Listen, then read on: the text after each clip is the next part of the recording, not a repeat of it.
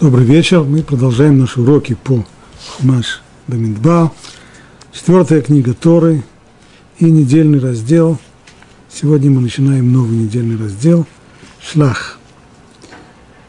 Шилах. Пошли.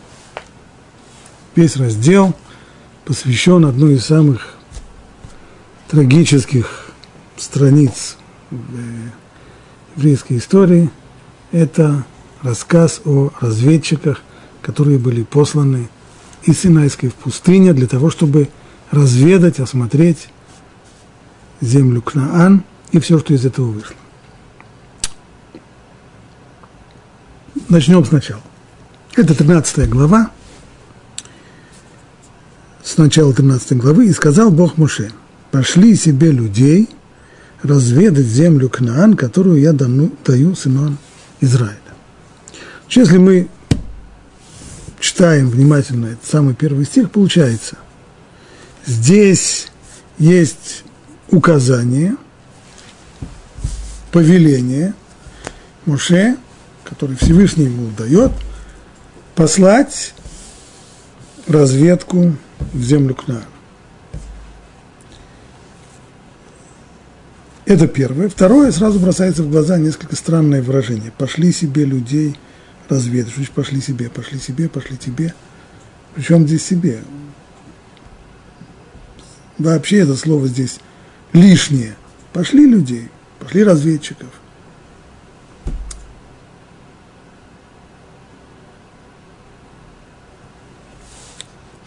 Дальше есть еще и более подробное описание, кого нужно посылать. «Отправь по одному человеку от каждого колена их отцов, самых выдающихся мужей из них». То есть Всевышний не только говорит послать разведчиков, но и кого послать. Два принципа. Первый – это должна быть представительная разведка, что тоже сразу бросается в глаза довольно странно для разведки. В разведку обычно посылают людей, которые имеют способности для разведки. Что важно для разведчика? Во-первых, не бросаться в глаза, быть совершенно серым человеком, такой же, как еще миллионы других людей. Во-вторых, умение видеть, замечать и запоминать информацию. И, наконец, третье, очень важно, это умение ее анализировать. Вот что нужно. А быть почтенным, важным человеком, такое не только что не требуется для разведчика, но в ряде случаев это и мешает ему. Но здесь Всевышний настаивает: по одному человеку от каждого колена их отцов, это первый критерий. Второе – самых выдающихся мужей из них. «И Моше отправил их из пустыни Паран. По повелению Бога все они главы сынов Израиля».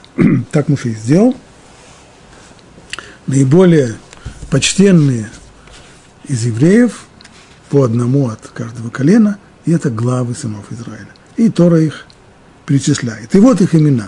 То есть настолько они важны, что Тора находит необходимым перечислить все их имена. От Реувена, от колена Рувен Шамо бен Закур, от колена Шимон Шафат бен Хурия, от колена Иуды Калев бен Ефуне, от колена Исахара Игар бен Юсеф, от колена Ефраима Уишея бен Нун, от колена Беньямина Палти бен Рафо, от колена Звулуна Гадиэль бен Суди, от колена Йосефа, от колена Минаше Гади бен Суси, от колена Дана Амиэль бен Гмали, от колена Ашер Сатур бен Михаэля и от колена Нафтали Нахби бен Вавси, от колена Гада Геуэль бен Махи. Вот это имена людей, которых Моше послал разведать землю, и назвал Моше Оишея бин Нун Йошуа. То есть среди всех важных и представительных, почтенных людей находится и самый близкий ученик Моше, которого Тора в нескольких случаях называет его и прислужником Моше, это Йошуа бен Нун от колена Ефраим. И Тора здесь подчеркивает, что Моше назвал Йошуа бен Нун, то есть поменял ему имя, назвал ему имя Йеошуа. И здесь следует задать вопрос: он раньше назвал его, раньше поменял ему имя, когда взял его к себе на службу, или сейчас, в момент, когда посылает его среди остальных разведчиков, он меняет ему имя. В тексте нет на это указания.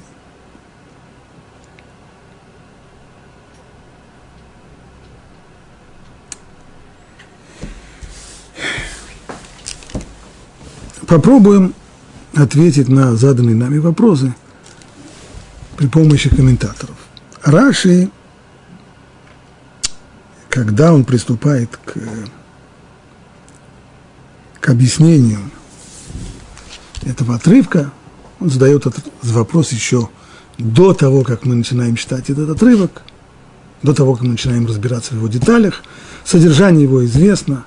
Это грех разведчиков, которые, отправившись в Эрец-Исраэль, несмотря на то, что были выбраны самые почтенные и уважаемые люди, однако кончилось все это очень и очень печально. Информация, которую они принесли в стан Моше, была очень негативная. То есть земля, конечно, она хорошая, она, конечно, течет молоком и медом, в этом не сомневаемся, но проблема в том, что земля эта занята, она не пустынна. И люди, которые там живут, они вовсе не собираются нас туда пускать. Более того, они настолько сильны, что нам с ними попросту не справиться. Вот эта информация, которую принесли, в результате чего народ под влиянием этой информации решил, что нет смысла идти в Эрец-Исраэль, и на какой-то момент отказался от обетованной земли, которую Всевышний пообещал еще нашим працам, и готов был ее передать тем, кто вышел из Египта.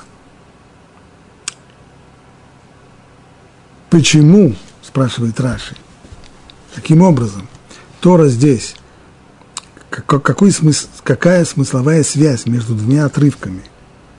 Отрывок, которым заканчивается предыдущий недельный раздел, и история разведчиков. А предыдущий недельный раздел, Беха-Алутха, он закончился историей о том, как Мирьям и Аарон высказали критику в адрес Моше по поводу его отношений с женой, что было расценено Всевышним как грех лашон ара, то есть запрет отзываться, плохо говорить плохое о человеке, передавать информацию, которая порочит человека. И Мирьям, сестра Моше, понесла за это наказание. 7 дней она должна была находиться вне стана, отверженной, прокаженной, пока, наконец, не вернулась. Так вот, говорит Раши, почему раздел о разведчиках расположен непосредственно после раздела о происшедшем с Мирьям? Потому что она была наказана за злословие, за лашон ара. То, что она сказала против своего брата. А эти нечестивцы, то есть разведчики, видели все это. Они видели ее наказание, видели всю эту историю. Это не было тайной, все, что произошло. Но ничему не научились на ее примере. То есть Раши здесь дает нам ряд направлений. Во-первых, называет этих людей решаим, нечестивцы, те, кто пошел в разведку. Хотя основа Торы их охарактеризовала как самых выдающихся мужей из Израиля. Как это самые выдающиеся мужья, нечестивцы? Ну, может быть, имеется в виду, что они сначала были самыми выдающимися, но потом они превратились в нечестивцев. Что тоже возможно. В конечном итоге динамика развития человеческой личности, она такова, что человек никогда, с ним не происходит резких изменений. Изменения накапливаются, пока, как говорил Гегель, количественные изменения не приходят в качественные. Такое может быть, но, по крайней мере, это уже начинает резать слух, и проблема уже у нас перед глазами. Второе, говорит Раши, что поведение, что тот недостаток, на который Тора указывает здесь поведение разведчиков, это лашон ара. Лашон ара, то есть отрицательную информацию, которую они передали. Правда, они не говорили о человеке. Но здесь мы понимаем, что на самом деле запрет лашон ара, запрет передачи отрицательной информации касается не только людей, но даже неодушевленных предметов, как в данном случае страна, и о ней не следует отзываться плохо. Вот в этом направлении и следует дальше рассматривать все события. То есть здесь был лашон ара. Люди должны были задуматься о том, что они видели всего лишь не так давно, в непосредственной близости произошло событие с Мирьям, и не извлекли из этого никакого опыта, предупреждения здесь не увидели.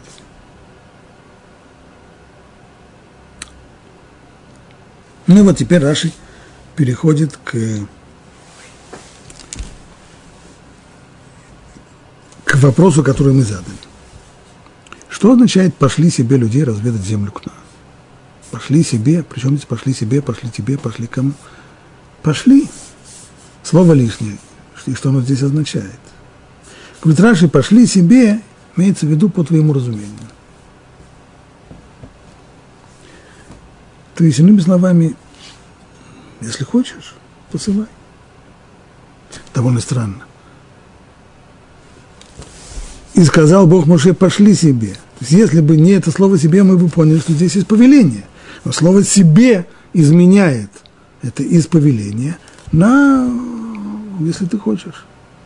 И снова странно. Обычно, если получается подобного рода ответ, как хочешь, на твое усмотрение, это обычно ответ на вопрос.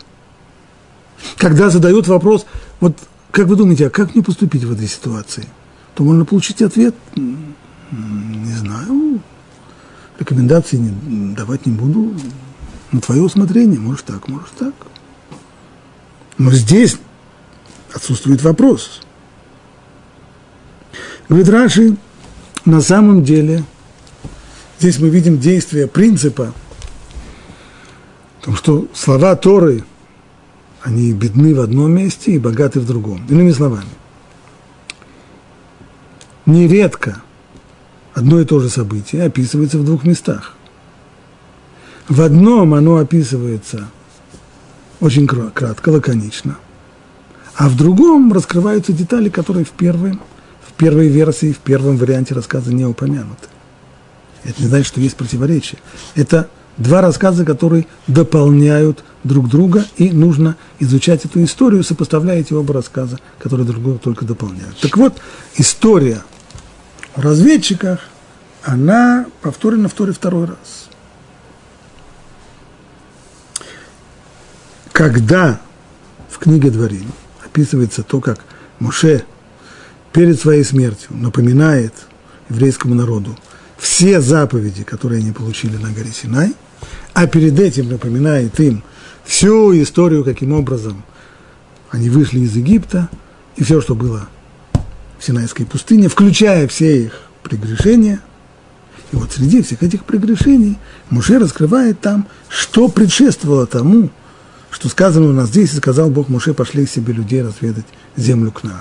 А предшествовало то, что народ собрался, пришел к Моше и потребовали, давайте пошлем людей перед собой. И приблизились ко мне вы все, так он им это напоминает в книге Дворим, в первой главе книги Дворим, Моше напоминает, вы все ко мне приблизились и потребовали, давай пошлем перед собой людей, которые разведали бы нам землю Кнаан. Итак, выходит, что требование исходило от народа. Моше им не отвечает, поскольку это само требование кажется ему несколько проблематичным. И в чем проблематичность? Если хотят разведать,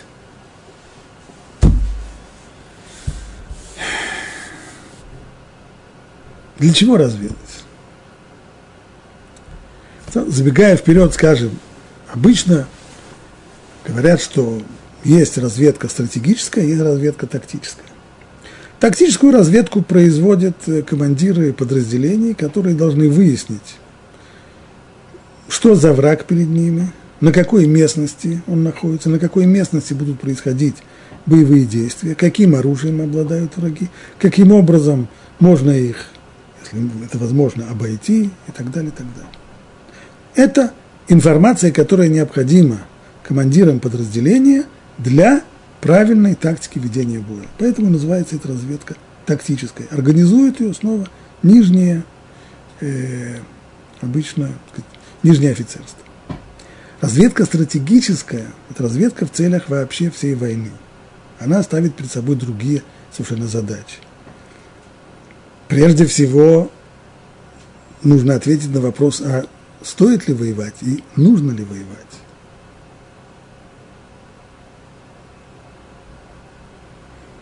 С точки зрения информации о стране, которую собираются завоевать, то, наверное, стратегическая разведка должна выяснить, а имеет ли смысл ее завоевать, она земля плодородная или нет, а условия жизни там нормальные или нет.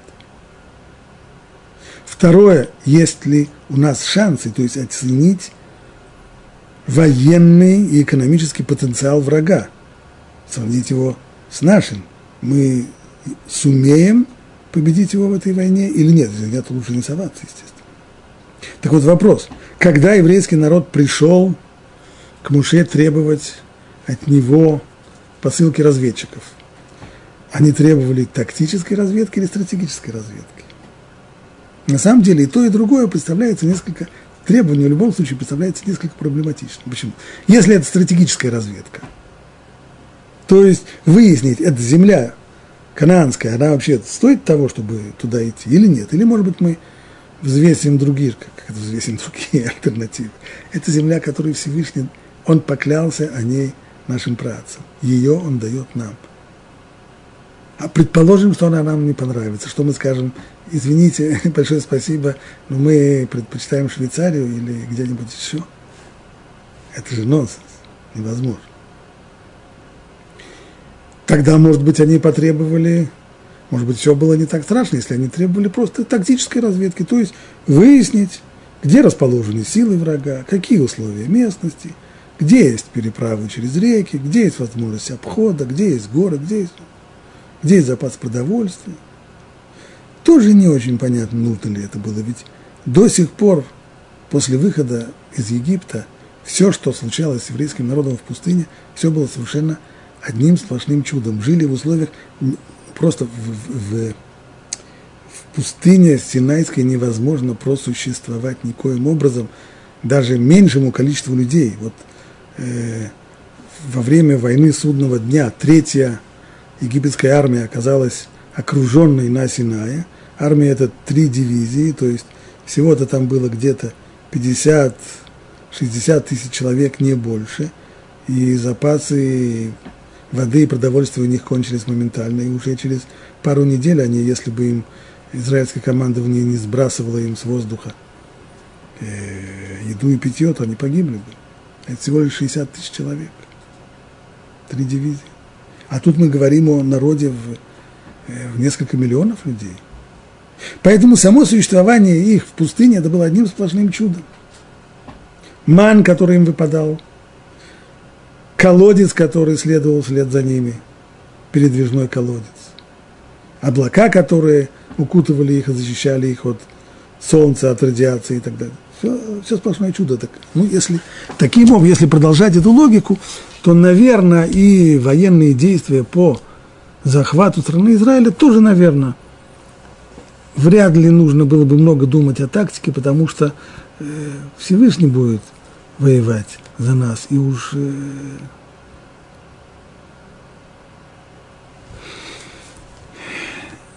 так или иначе, как ни крути, сама просьба была проблематичной. Можно, конечно, было найти возражение, может, и оправдание, как для стратегической разведки, так и для тактической, но понятно, что Моше здесь почувствовал дискомфорт серьезный. И поэтому сам на это требование ничего не ответил, а решил посоветоваться и спросить разрешения у Всевышнего.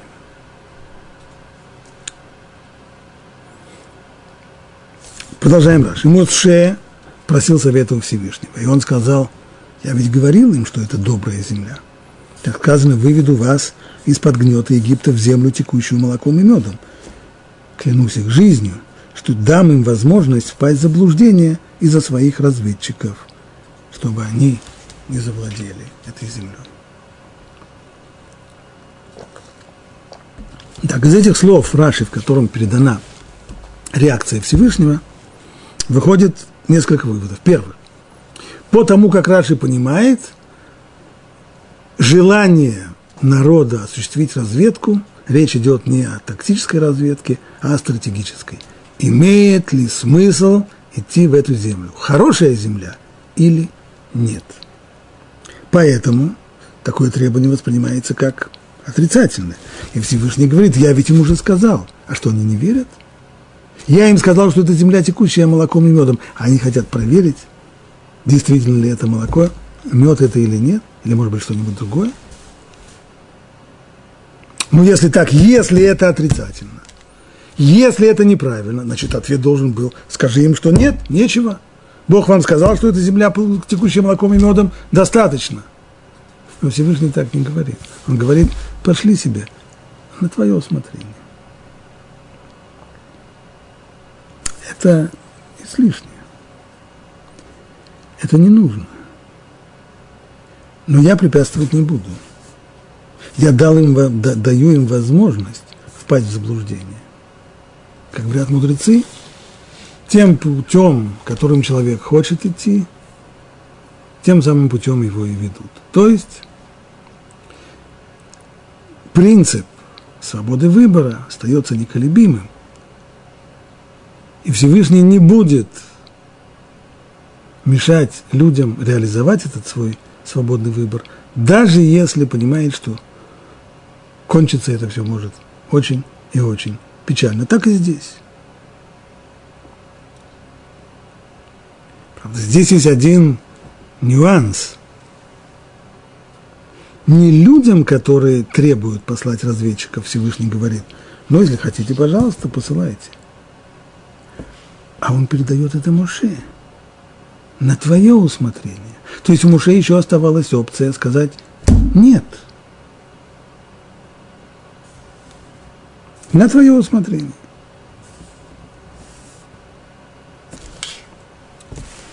С другой стороны, в дальнейшем написано, в 16 стихе, это имена людей, которых Моше послал разведать землю.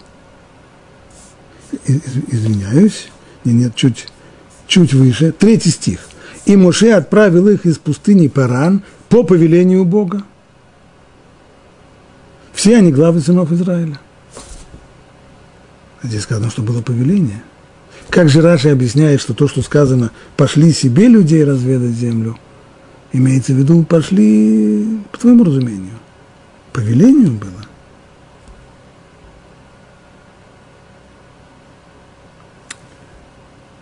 Раши объясняет, что следует понимать это слово, что не имеется здесь в виду веление, что по слову Бога, так было более правильно перевести, а не по велению Бога. По слову Бога имеется в виду с его позволения, но повеления здесь не было. То есть, в чем было здесь по слову Бога, что он не воспрепятствовал ему. Только что при этом говорится, у школы идет такая разведка, то первое, разведка эта должна быть представительной, то есть по одному человеку от каждого колена, чтобы каждое колено получило информацию о том, какова эта земля, в которую мы идем. Второе, чтобы это были самые выдающиеся люди. Уж если начало такое неудачное, то, по крайней мере, может быть, выдающиеся люди, они, по крайней мере, смогут смягчить и сделать так, чтобы ничего плохого, хотя начало плохое, но, по крайней мере, чтобы это в дальнейшем не развилось, и чтобы не было и завершения плохого. Поэтому посылать самых выдающихся людей, а не тех, которых обычно послали бы в другую разведку.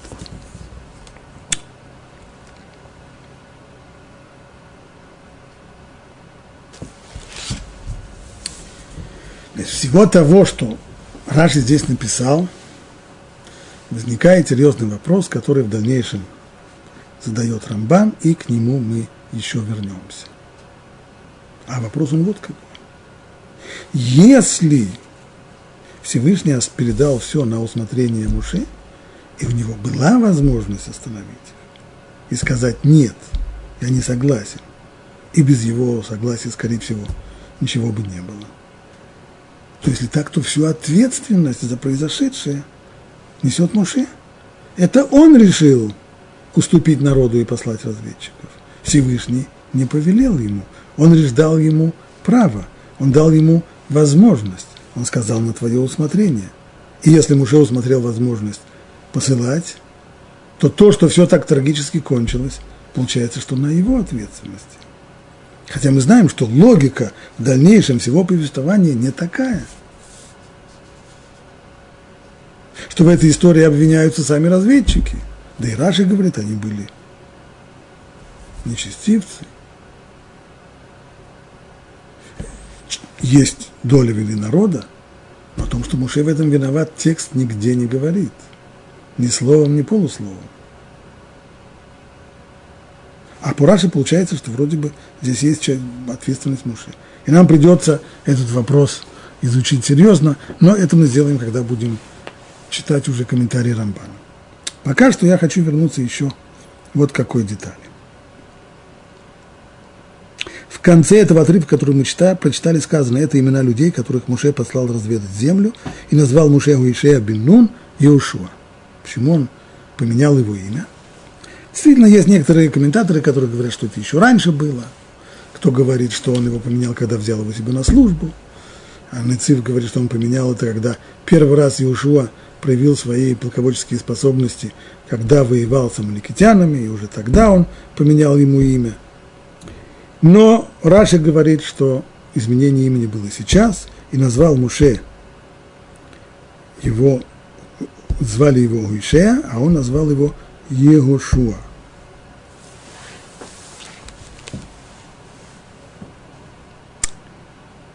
Йошуа что означает? Пусть это была молитва.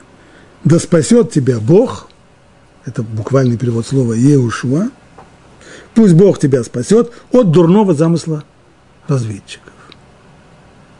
Получается, что в этот момент, когда Муше посылает, это снова только обостряет вопрос.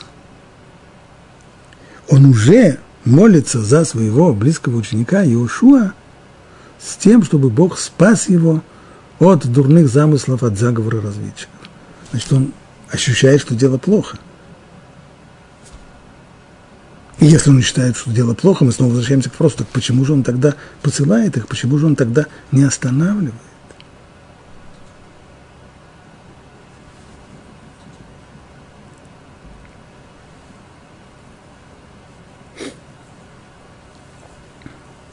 И еще. Тора назвала этих людей самыми выдающимися из них. И в дальнейшем Раши говорит, что в тот момент, когда Муше их посылал, они были еще вполне кошерные люди. Как сказано, самых выдающихся мужей. В Ритрудзе, говорит Раши, слово «мужи» всегда и везде в Торе означает не просто «люди мужского пола», имеется в виду «почтенные и достойные». В тот момент они были достойными мужами. В дальнейшем они называются нечестивцами, в дальнейшем выясняется, что это все в дальнейшем. Но сейчас, в этот момент, они мужи. Почтенные и достойные люди. Но если это почтенные и достойные люди, то как может быть, что в тот самый момент Муше молится о Йошуа, чтобы Бог спас его от участия в заговоре разведчиков? Значит, есть заговор уже с самого начала. Да и в дальнейшем сказано,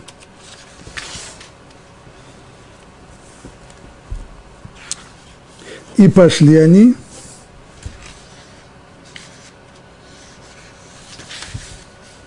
и пришли к Муше и Арону и ко всей общине сынов Израиля. И пошли, и пришли.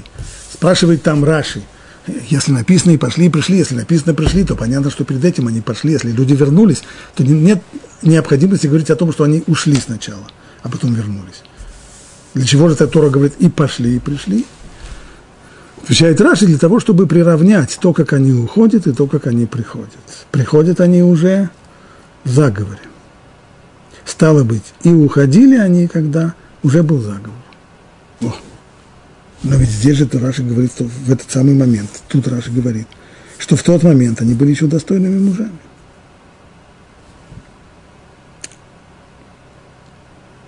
А мораль из Праги в комментарии Гур Арье на Раши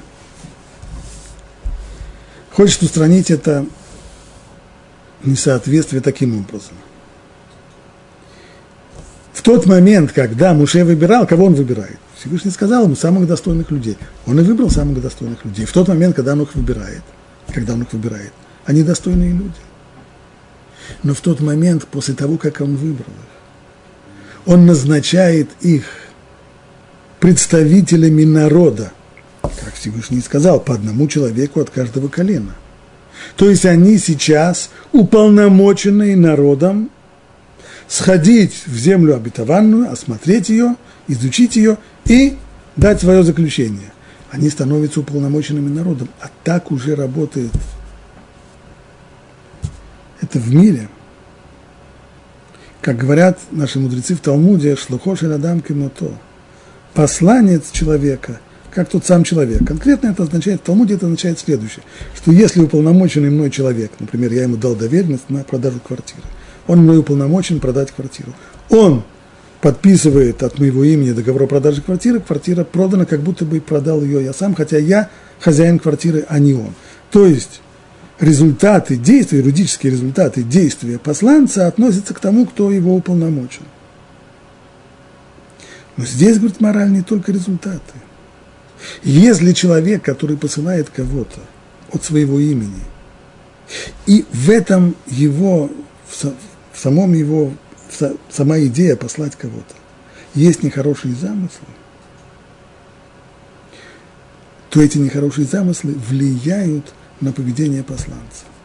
Поэтому как только эти достойные люди стали посланниками, уполномоченными от народа, а народом руководили не самые лучшие намерения. Как это Раши говорит, несмотря на то, что Всевышний им сказал, что это земля, которая течет молоком и медом, им это недостаточно. Они хотят проверить, стоит ли, и посмотреть, и решить. Это, безусловно, недостойные намерения. И эти недостойные намерения передаются и влияют на поведение посланников уполномоченных. За минуту до того это были еще вполне достойные и приличные люди. Став посланниками колен, они испытывают на себе в тот же самый момент, когда они получили это задание и стали их посланниками, на них уже есть влияние отрицательное. Поэтому Муше молится здесь за своего близкого ученика, именно за него.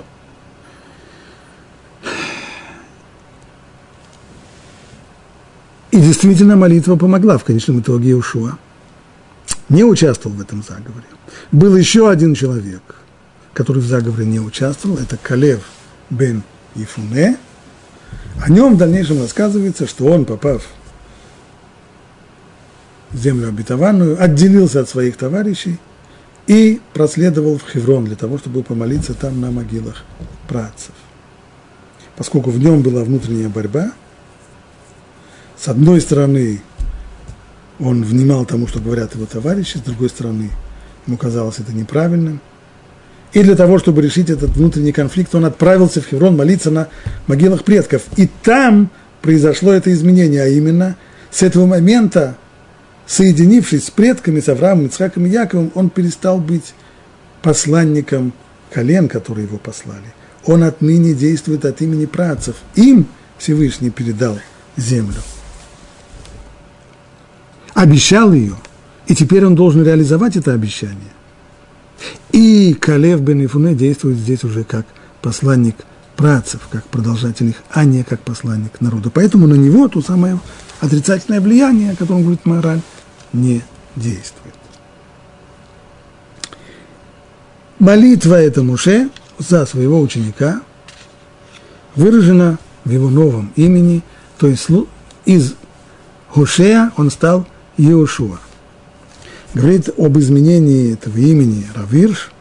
Изменяя таким образом имя, Моше намекал на истину, которую Йошуа должен был постоянно помнить, и которую его попутчики тоже должны были вспоминать всякий раз, когда, находясь при исполнении своей миссии, обращались к нему по новому имени. То есть это не только метафизическое какое-то здесь воздействие изменения имени, чтобы изменить его характер, его личность.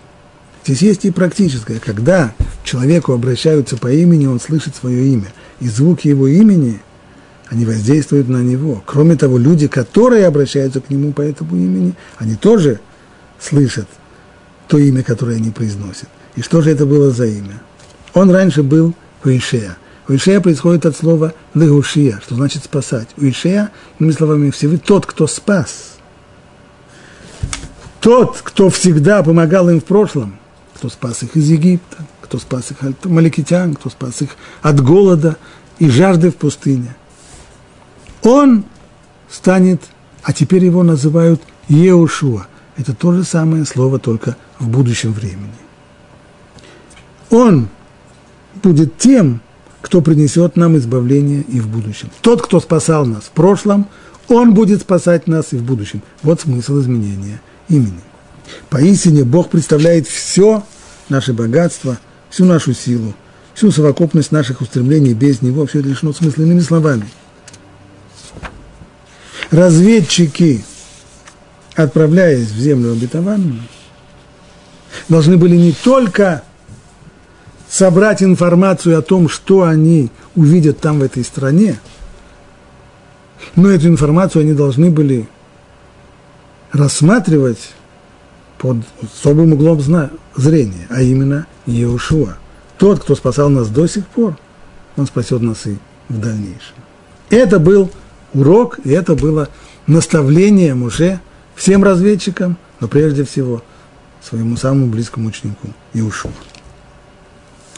«И послал их Моше разведать страну Канаан, и сказал им, зайдите с юга и поднимитесь на эту гору, и осмотрите землю, какова она, и народ, живущий на ней, силен он или слаб, малочислен или многочислен, и что за земля, на которой он живет, хороша или плоха, и в каких городах он живет, в открытых или в укрепленных, то есть обнесенных крепостной стеной или открытых деревенского стиля, и что за земля, плодородная или скудная, лесистая или нет, и наберите силы и возьмите плодов той земли». А это было в пору, когда созревают первые грозди винограда. Как раз сейчас, когда на улице лето, после праздника Шивот, и созревает первый виноград. Совсем нетрудно увидеть здесь тавтологию. Несколько раз повторяется здесь просьба рассмотреть землю. В 18 стихе «И осмотрите землю, какова она, и народ, живущий на ней». В 19 стихе «И что за земля, в которой он живет, хороша ли она и плоха?» Ну, уже сказано в 18 стихе «Осмотрите землю». В 20 стихе «И что за земля, плодородная или скудная, лесистая или нет?» Поэтому Раши поясняет, что то, что Моше спросил в 18 стихе «Осмотрите землю, какова она», имеется в виду не плодородие земли и не условия климатические, а есть земли, растящие силачей, и есть земли, растящие слабых. Мы понимаем, каким образом можно объяснить то, что на одной земле морковка хорошо растет, а на другой земле морковка растет плохо. На одной клубника есть, а на другой нет. Это более-менее ясно. Но очевидно и другое, что люди, рождающиеся и живущие в разных странах, они отличаются друг от друга и телосложением, и силами, и темпераментом, и способностями, и характером. Есть национальный характер, безусловно. Каким образом происходит это? Почему в Италии рождаются и вырастают итальянцы, а в Финляндии финны, которые очень не похожи на итальянцев, не можем сказать. Но установить эту зависимость очевидно. Очевидно, каждому человеку, у которого есть глаза. Поэтому то, что спрашивает здесь Моше по поводу земли в 18 стихе, это не по поводу плодородия, это дальше. Что земля плодородная она или скудная? А здесь имеется в виду, что эта земля способна произрастать силачей или слабаков. Это земля, которая произрастает обильное население или малочисленное. И что за народ, крепок он или слаб? А как они узнают, крепок или слаб этот народ? Они же не будут вести разведку боем для того, чтобы посмотреть, что это за народ. А это, говорит Раши, здесь Моше передал им признак очевидный. Какое то, что сказано дальше. А в каких городах они живут? В укрепленных или в открытых? Если они живут в укрепленных городах, скорее всего, это люди слабые, поэтому они прячутся за крепостными стенами. Если же они позволяют себе жить, не окружая себя крепостными стенами, значит, они полагаются на свою собственную силу и доблесть и не боятся врагов, тогда это люди крепкие.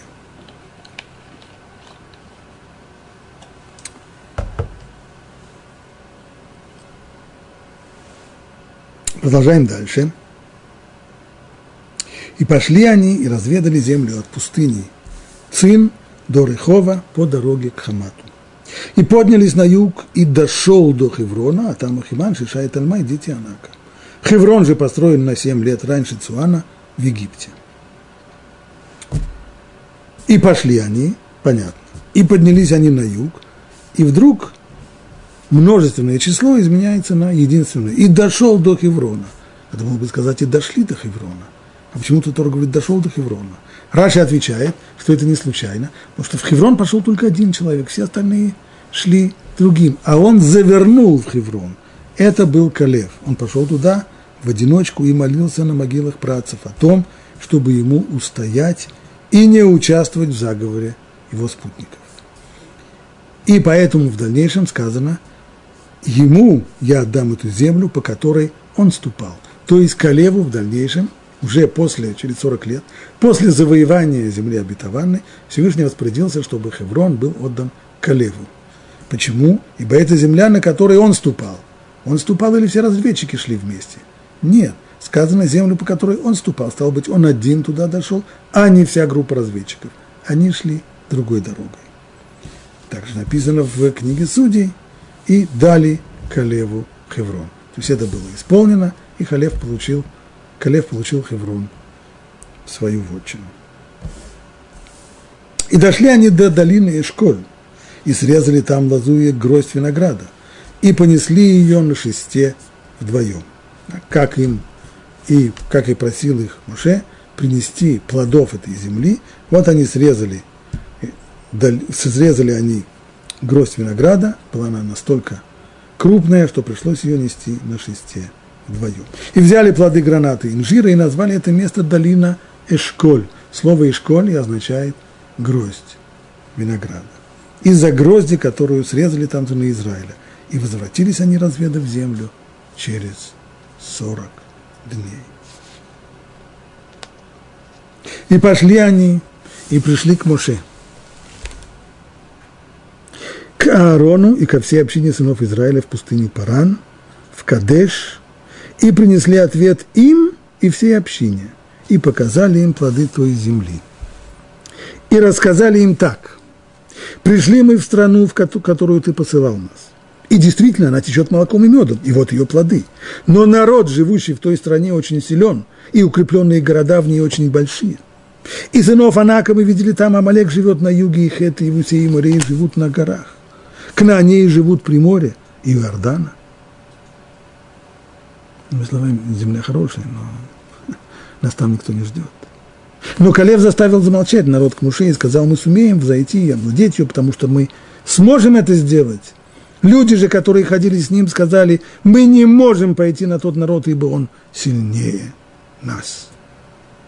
И они клеветали сыновьям Израиля на страну, которую разведали, говоря, земля, по которой мы прошли, чтобы осмотреть ее, эта земля, поедающая живущих на ней. И весь народ, который мы видели, мы на ней, люди крупные. Там же видели мы исполинов, сыновей Анака, из великанов. и мы были в наших глазах, как саранча, такими же мы были в их глазах. Вот здесь заговор реализуется. Тора не пишет о том, что привело их в конечном итоге к подобным планам, но так или иначе мы видим с самого начала, что здесь есть план реализуемый, и план состоит в том, чтобы привести народ к решению отказаться от земли обетованной. Равиш говорит, это видно прямо по первым словам этого отрывка. И пошли они, и пришли к Моше и к Аарону, и ко всей общине сынов Израиля. Общине сынов Израиля. Ведь послал их Моше. Говорит Равиш, на обратном пути они решили, что не пойдут прямо к Моше и Аарону со своим докладом. Так, по идее, нужно было, по инстанции. Кто тебя послал с приказанием? Если человек, понятно, что человек, который послан разведывательным каким-то управлением, для того, чтобы принести разведданные, он приносит эти данные тому, кто его послал, а не другим людям. Они решили не так. Они решили сначала сообщить собранную информацию всему народу. То есть, может быть, они говорили с Моше и Аароном, но в присутствии всего народа, чтобы все услышали. Это обстоятельство указывает на их дурные намерения. Здесь было планирование. Не случайно так вышло. Если бы они имели благие намерения, то сообщили бы сначала обо всем Моше и Аарону. И спросили бы их совета и указаний, прежде чем предпринять что-либо. Но вот именно этого-то они и не хотели делать. Они хотели, чтобы было здесь выражение недовольства, народное выражение, несогласия с тем, куда их ведут Моше и Аарон.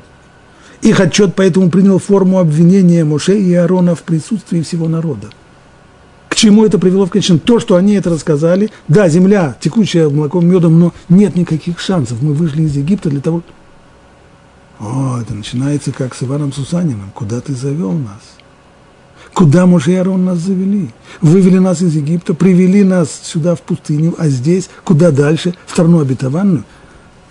Там нас никто не ждет. И нет никаких шансов завоевать ее. Это обвинение в сторону вождей Моше и Аарона.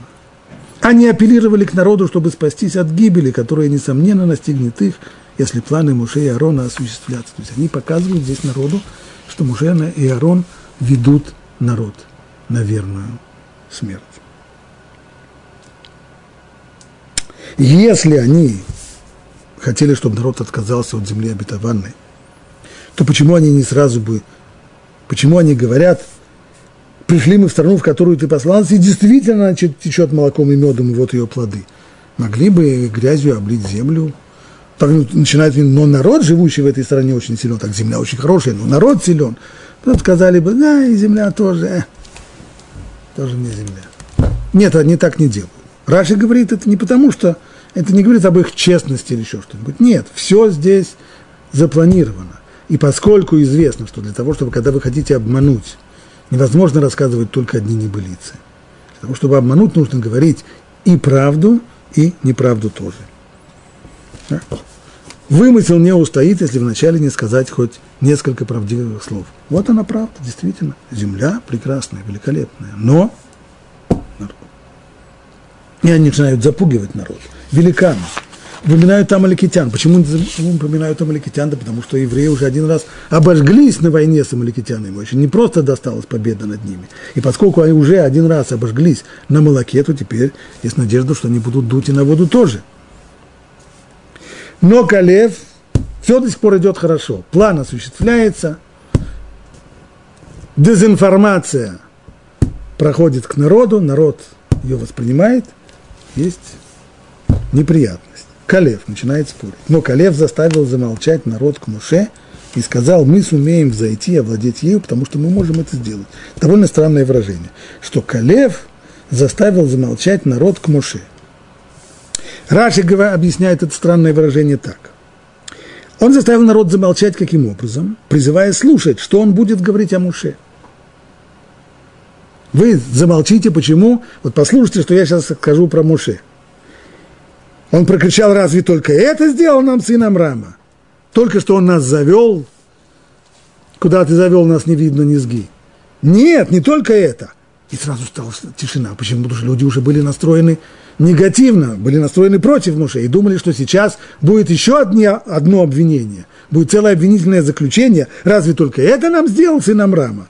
И всякий, кто услышал это, полагал, что Калев будет говорить предосудительное Моше, поэтому все замолчали, успокоились. И тут он говорит, да разве только это? Вопреки ожиданиям, Калев сказал, он же нас разверз для нас море. Он накормил нас манном. Он послал нам перепелов. Если бы не он, мы бы что, существовали здесь, в этой пустыне? Тогда разведчики переходят к следующему шагу, чтобы убедить людей в своей правоте. И они, люди же, которые ходили с ним, с Калевом, чтобы его перекричать, сказали, мы не можем пойти на этот народ, ибо он сильнее нас. И они клеветали сыновьям Израиля на страну, которую разведали, говоря, земля, по которой мы прошли, чтобы осмотреть ее, это земля, поедающая живущих на ней. А это что значит? Это уже совсем какие-то небылицы. Говорит Раши, да нет, не небылицы, все было чистая правда. А именно, поскольку мы, как мы сказали, в качестве разведчиков, это были разведчики довольно странные, самый первый принцип, по которому выбирают разведчиков, чтобы человек был незаметный. Серый человек, которых еще миллионы. Но здесь же это совсем не так. Идет группа в 12 человек, почтенные мужи, старцы. Это выглядит больше как дипломатическая какая-то миссия. Какие же они разведчики? Да их сразу же бы накрыли моментально. А они 40 дней находились в разведке и вернулись. Каким образом? Всевышний помог. Устроил небольшую эпидемию в Канаане. И поэтому люди в основном были заняты тем, чтобы ухаживать за своими больными и хранить своих мертвых. Вот эти многочисленные похоронные процессии, их разведчики увидели. Вывод, который они делают отсюда, земля, которая поедает живущих на ней. Нет возможности на ней ужиться. Нет возможности там просуществовать. Там же мы видели беспалинов, сыновей Анака, из великанов, и мы были в наших глазах, как саранча. Такими же мы были в их глазах. Когда смотришь на этих исполинов, то чувствуешь себя маленьким-маленьким кузнечиком. Мудрецы говорят, ну хорошо, то, что они говорят, разведчики, что мы чувствовали себя, мы в наших глазах были как кузнечики, и такими же мы были в их глазах. Откуда вы знаете? Как наши мудрецы, что разведчики сказали, мы слышали, как они между собой, люди эти, исполины, горы мяса, они разговаривают между собой и говорят, что в виноградниках завелись какие-то странные, какие-то человекоподобные какие-то муравьи или кузнечики. Кстати, они же говорят про кузнечиков, а Раши здесь говорит про муравьев. Кузнечики или муравьи? Известный очень ответ Хатам Софера. Каждый человек себя оценивает выше, чем он на самом деле. Другие люди оценивают его ниже, чем он на самом деле. Это вещь известная. Поэтому разведчики сказали так.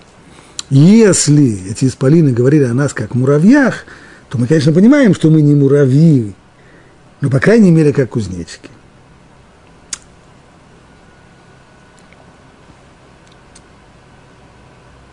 Вот в этот самый момент они перешли уже к совершенно другой стадии, а именно здесь началась клевета.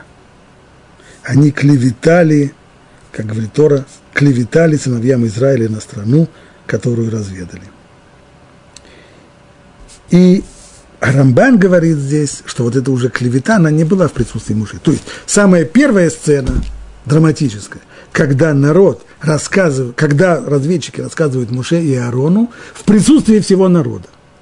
А в дальнейшем они уже начинают обрабатывать народ, то есть уже разойдясь, после того, как вся эта сходка закончилась, разойдясь по шатрам, они уже начинают рассказывать, что земля, которую мы прошли, чтобы ее смотреть, это земля, поедающая живущих на ней. Ведь вначале, когда они рассказывали в присутствии Моше и Аарона о том, что это земля, текущая молоком и медом, только народ, живущий на ней, силен. И Калев на это ответил, да ничего не силен, мы сумеем зайти и овладеть ее. И вот здесь народ колебался, то есть земля была представлена как земля хорошая. Только что, хоть видит око, да зуб не имет. Мы не можем ее завоевать. Народ-то там слишком сильный. Но против этого было свидетельство Калева. Да ничего он не сильный, нормально. Сойдем. Равновесие, колебание. Народ не пошел здесь за разведчиками. Они не достигли еще этого. И тогда, после этого, они уже начали другую. Тогда они стали клеветать на землю.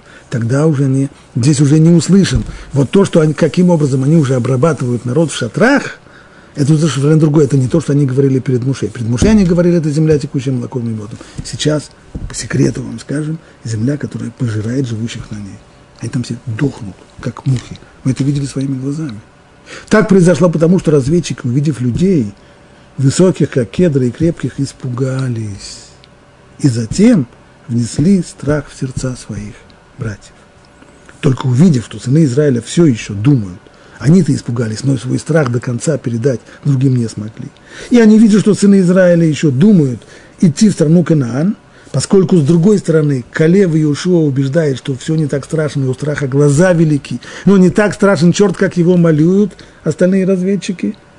Поэтому они и прибегли уже здесь к лжи и клевете для того, чтобы любой ценой, даже ценой лжи и клеветы, заставить народ отказаться от похода в страну Канаан, от земли обетованной, и восстать против вождей Моше и Аарона, которые ведут в эту страну.